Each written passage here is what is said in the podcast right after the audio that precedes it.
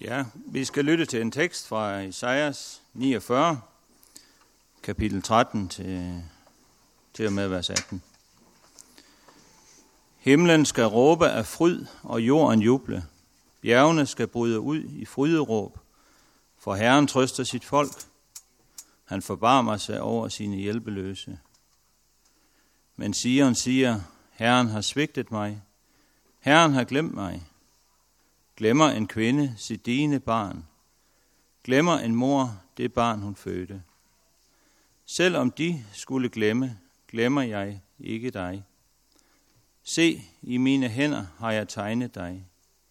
Dine mure har jeg altid for øje. De, der genopbygger dig, er hurtigt på vej.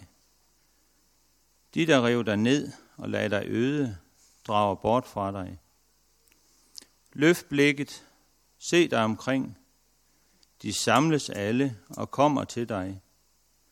Så sandt jeg lever, siger Herren, skal du iføre dig dem alle som smykke. Du skal binde dem om dig, som bruden sit bælte. Og vi vil fortsætte med teksten fra Matteus evangeliet. På den tid kom disciplene hen til Jesus og spurgte, Hvem er den største i himmeriget? Og han kaldte et lille barn hen til sig og stillede det midt i blandt og sagde, Sandelig siger jeg, hvis ikke I vender om og bliver som børn, kommer I slet ikke ind i himmeriget. Den, der ydmyger sig og bliver som dette barn, er den største i himmeriget. Og den, der tager imod sådan et barn i mit navn, tager imod mig. Men den, der bringer en af disse små, som tror på mig, til fald, var bedre tjent med at få en møllesten hængt om halsen og blive sænket i havets dyb. Ved verden for det, der fører til fald. Vel må der komme fald, men ved det menneske, der bliver årsag til fald. Hvis din hånd eller fod bringer dig til fald, så hug den af og kast den fra dig, for du er bedre tjent med at gå lemlæstet eller vandføre ind til livet, end med begge hænder eller fødder i behold kastes i den evige ild. Og hvis dit øje bringer til fald, skriv det ud og kast det fra dig, for du er bedre tjent med at gå ind til livet med et øje, end med begge øjne i behold at kastes i helvedes ild. Se til, at I ikke ringeagter en af disse små. For jeg siger jer, deres engle i himlene ser altid min himmelske faders ansigt. For menneskesøn er kommet for at frelse det fortabte. Hvad mener I? Hvis en mand har 100 får, og et af dem far vild, lader han så ikke de 99 blive i bjergene og gå ud og lede efter det vildfarne. Og lykkes det ham at finde det, sandelig, jeg siger jer, han glæder sig mere over det, end over de 99, der ikke får vild. Således er det også med jeres himmelske faders vilje, at ikke en eneste af disse små skal gå fortabt.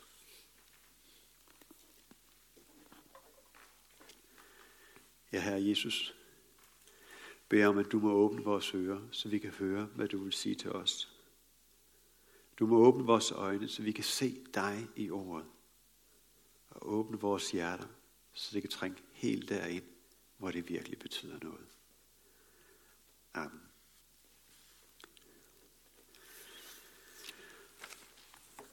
Spis eller bliv spist. Sådan lyder jungleloven. Hvis du er frem i verden, så må du spænde motorsav på albuen, træde på andre, hvis du viser hensyn til andre, så er det en svaghed, som vil blive udnyttet. Tænk kun på dig selv, ikke på andre, for der er ikke andre, der tænker på dig. Desværre er dette sandt for denne verden. Fordi dette er en verden for egoister. Jo, der sker heldigvis uselviskhed, jo, det sker imellem, at, at uselviskhed bliver belønnet. Og ja, denne verdens samfund vil ikke kunne bestå uden næste kærlighed og tjenersind. Men på den korte bane, på den korte bane, så vil egoisme altid bringe dig hurtigst og længst frem i verden. Træd på andre. Det er en udmærket sted at komme op i verden. Kunne man næsten tro, det er. Desværre. Sådan er det i denne verden. Fordi dette er syndens og dødens verden. Her tæller magt og anseelse mere.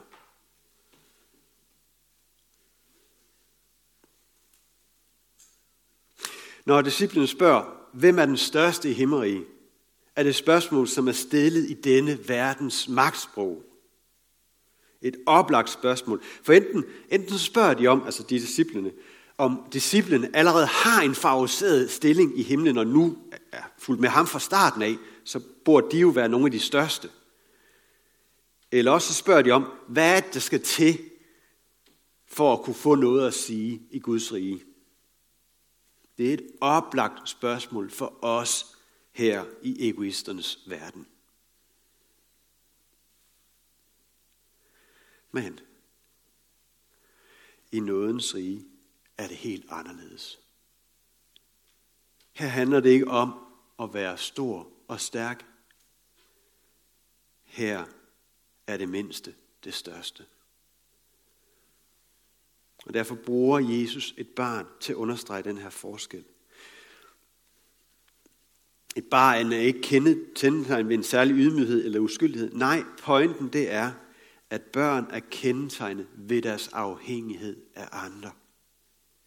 De har brug for forældre eller andre til at tage sig af dem. Både i forhold til de fysiske behov som, som mad og husly, men også som, i forhold til de sociale behov som omsorg og opmærksomhed. Børn er afhængige af andre. Og Jesus har i hvert fald tre pointer med dette billede af barnet.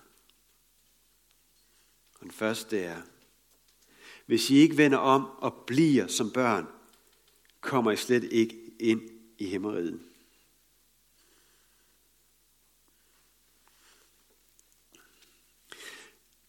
Det har ikke noget med, at man sådan skal gå i barndommen.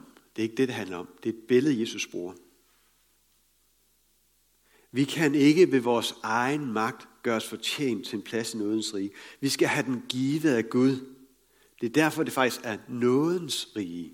Fordi det bliver givet, uden man har fortjent det. Noget, som børn er fantastisk bedre til end voksne, det er at modtage en gave. Barnet flår papiret af, begejstrende over det, som han blev givet. Hvorimod den voksne i en mere eller mindre falsk ydmyghed værger som en sætning, ej, det skulle I aldrig have gjort. Jeg kan ikke tage imod det. Hvorfor gør vi egentlig sådan? Meningen med gaver er, at der er nogen, der vil glæde nogle andre. Gaver, dem siger man tak for. Uanset om man fortjent den eller ej. Fordi gaver har ikke noget med fortjeneste at gøre. Vi skal bare sige tak. Noget kan være svært at håndtere, fordi vi bare skal modtage. Vi har ikke kontrollen. Vi kan ikke sikre os noget. Vi er ikke herre over situationen. Det ligger i en andens hånd. Det ligger i Guds hånd.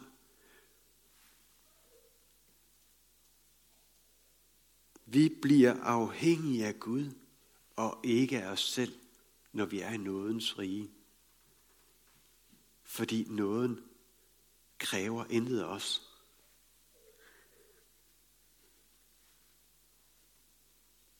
At tage imod Guds nåde kræver, at vi ydmyger os. At vi erkender på et eller andet niveau, at vi ikke slår til, at vi må overlade til Gud, at vi skal blive som børn, der er afhængige af andre.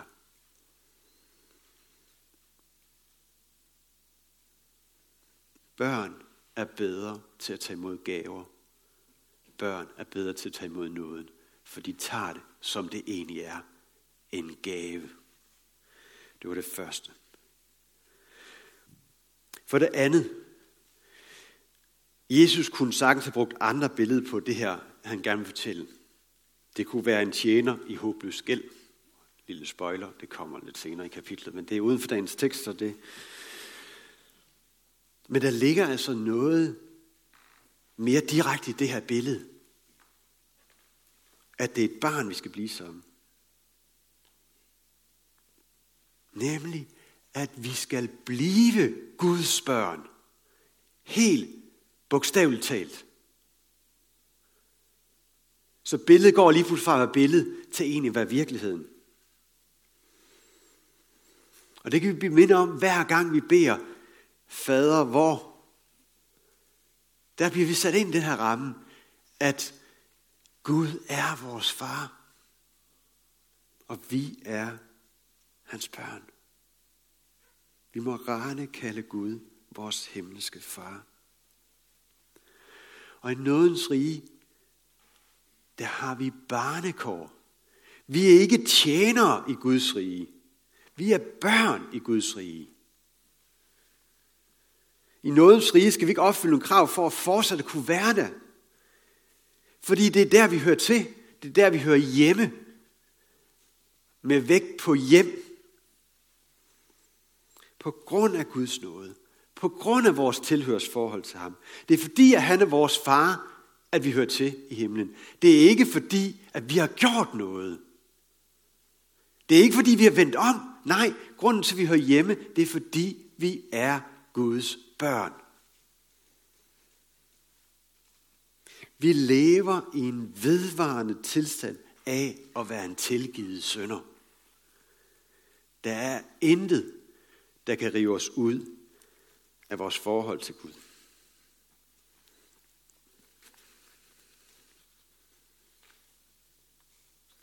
Det var den anden ting. Vi er Guds børn. Den tredje ting kommer i sidste.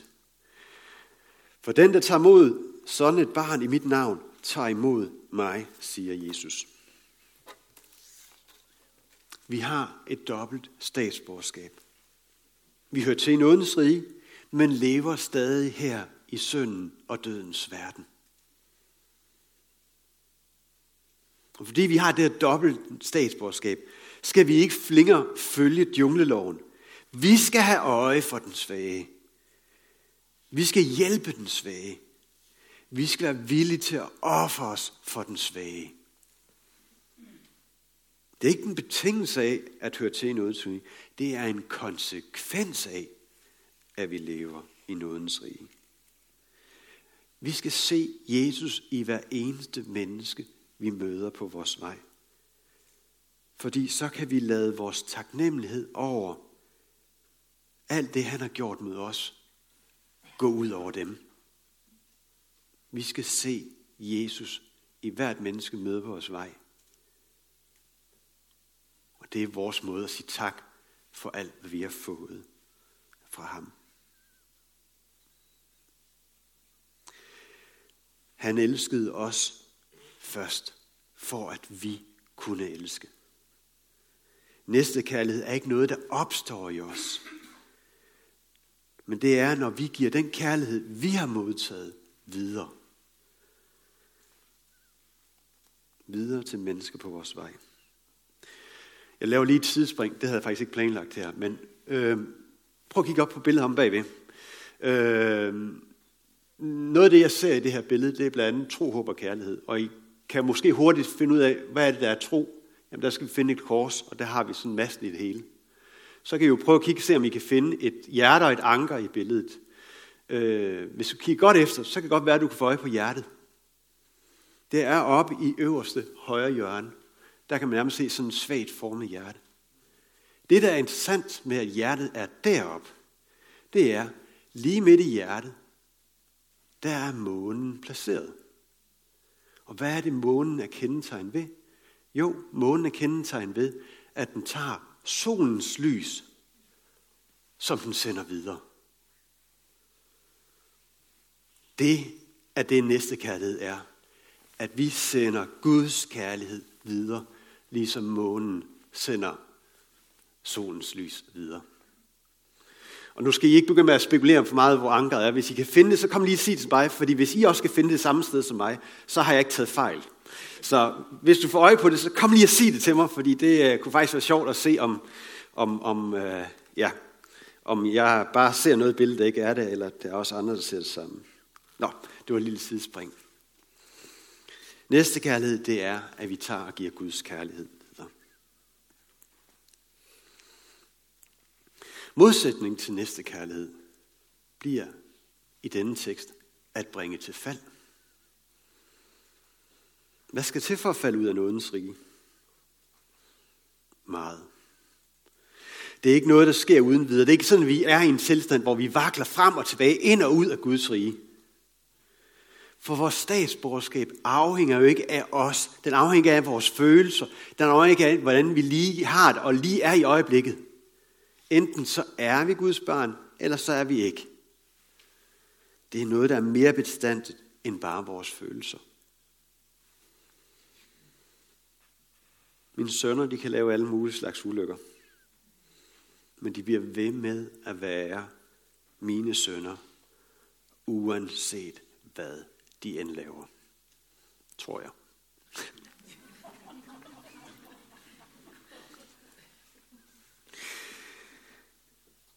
Det samme gælder for os og vores himmelske far. Vi ved bliver værd med at være Guds børn. Også selvom vi laver rav i den. Det er ikke det, der afgør, om vi er Guds børn eller ej.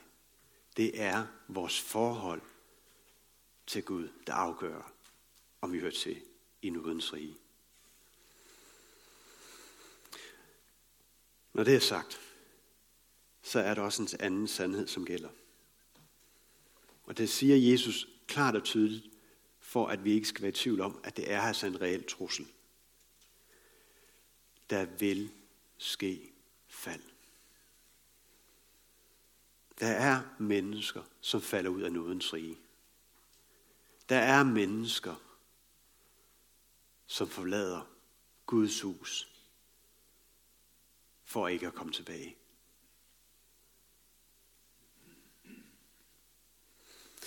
Dette er en advarsel til os. Dels for at undgå, at vi skal bringe andre til fald, men også for, at vi faktisk skal passe på os selv. Hvis din hånd eller din fod bringer dig til fald, så hug den af. Hvis dit øje bringer dig til fald, så riv det ud. Det er et drabligt og konkret billede, som vi kan friste her og sådan afvise lidt. Vi, vi skal jo ikke amputere os selv. Det er jo selvskade, det er jo ukristeligt. Jeg kan nærmest se munke, der pisker sig blod i en eller anden misforståelse af denne tekst. Og så afskriver vi den her tekst med begrundelsen med, armen af Jesus han bare viser alderen med det, og så lad os komme videre. Nej, den her tekst er faktisk en konkret vejledning til at kunne håndtere vores færden i syndsverden. Og jeg siger ikke, at der er nogen af der skal i gang med at hugge af. Vi skal lige forstå billedet. Hånden er et udtryk for det, vi gør. Foden er et udtryk for, vi vælger at opholde os, hvor vi går hen. Og øjet er et udtryk for, hvor er vores opmærksomhed henne. Derfor siger Jesus til os, tænk over, hvad det er, du gør.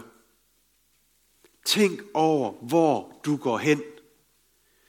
Tænk over, hvad du lader stjæle din opmærksomhed. Er der noget? Er det noget, som fører dig væk fra Gud? Er det noget, som stille og roligt skubber Gud væk som det centrale fundament i dit liv? Hvis det er, så skal du handle. Du skal foretage nogle ganske drastiske skridt. Billedtalt hug sin hånd af. Men hvad det egentlig er, bliver du nødt til egentlig at kigge på i det konkrete situation. Fordi hvad er det, du skal gøre for egentlig ikke at blive bragt i de situationer? Sørg for, at du ikke placerer dig i situationer, som fører dig væk fra Gud. Tænk dig om.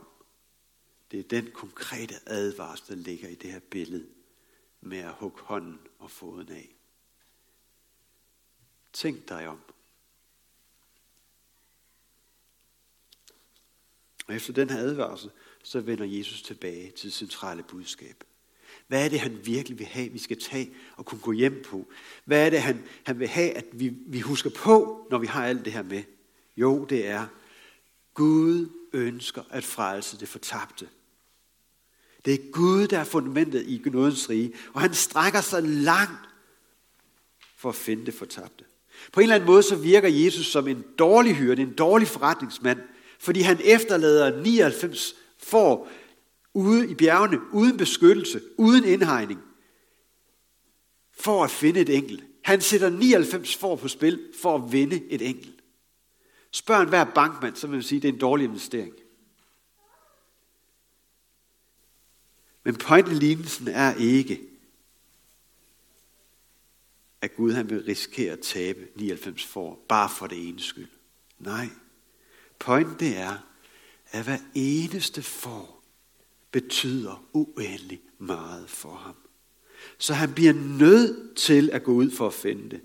Det er en smerte for Gud, hvis blot et enkelt menneske går fortabt. Det er det, der er pointen. At vi hver især betyder uendeligt meget. Og at Jesus var villig til at dø på korset, selv hvis det bare var for at redde dig og ikke andre, så var han villig til at skulle gå den vej. Desuden så vil Jesus understrege, at vores frelse afhænger ikke af, at vi kan finde hjem, men af at Gud forlod 99 for, for at finde os. Han elskede os først. Amen. Lad os samles i bøn. Jesus, vi takker dig for fællesskabet omkring gudstjenesten. Tak, fordi vi kan mødes i frihed og tilbede dig. Styrk du os i indbyrdes kærlighed. Udrust os med nådegaver til fælles gavn og opbyggelse, og lær os at række ud over egne behov.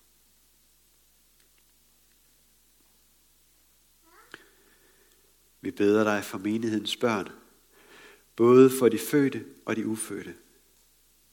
Beskyt du dem og lad dem få lov til at vokse op i troen på dig.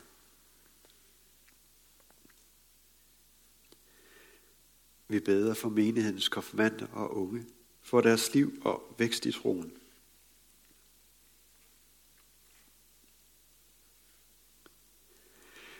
Vi beder dig for ægteskabet og for dem, der lever alene.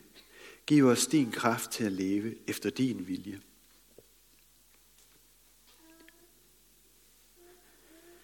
Vi beder for Skjernby og omegn, at du, Jesus, må blive kendt, troet, elsket og efterfuldt.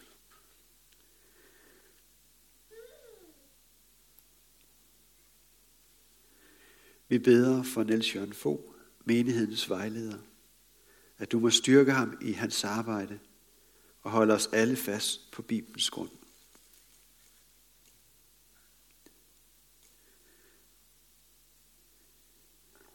Vi beder dig om, at du vil være nær hos alle, der er ramt af sorg, sygdom og lidelse. Giv os mod til at være til stede og visdom til at lindre smerten hos hinanden. Vi beder os for både Danmark og for hele verden. Vi beder om, at, at den verdensomspændende sygdom, der har ramt os, at den igen må forsvinde.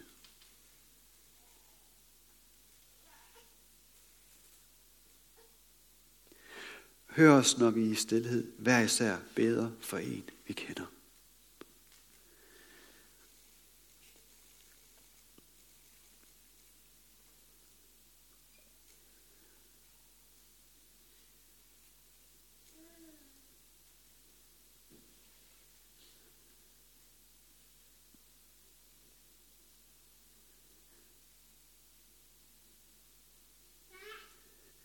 Vi beder for din kirke. Lad budskabet om dig, Jesus, spredes over hele jorden og styrk dem, som forfølges for dit navns skyld. Vi beder for os folk, for alle, der er blevet betroet magt og autoritet. Hjælp dem og os til at værne hinanden mod uret og vold, og kom så snart og gør alting nyt. Amen.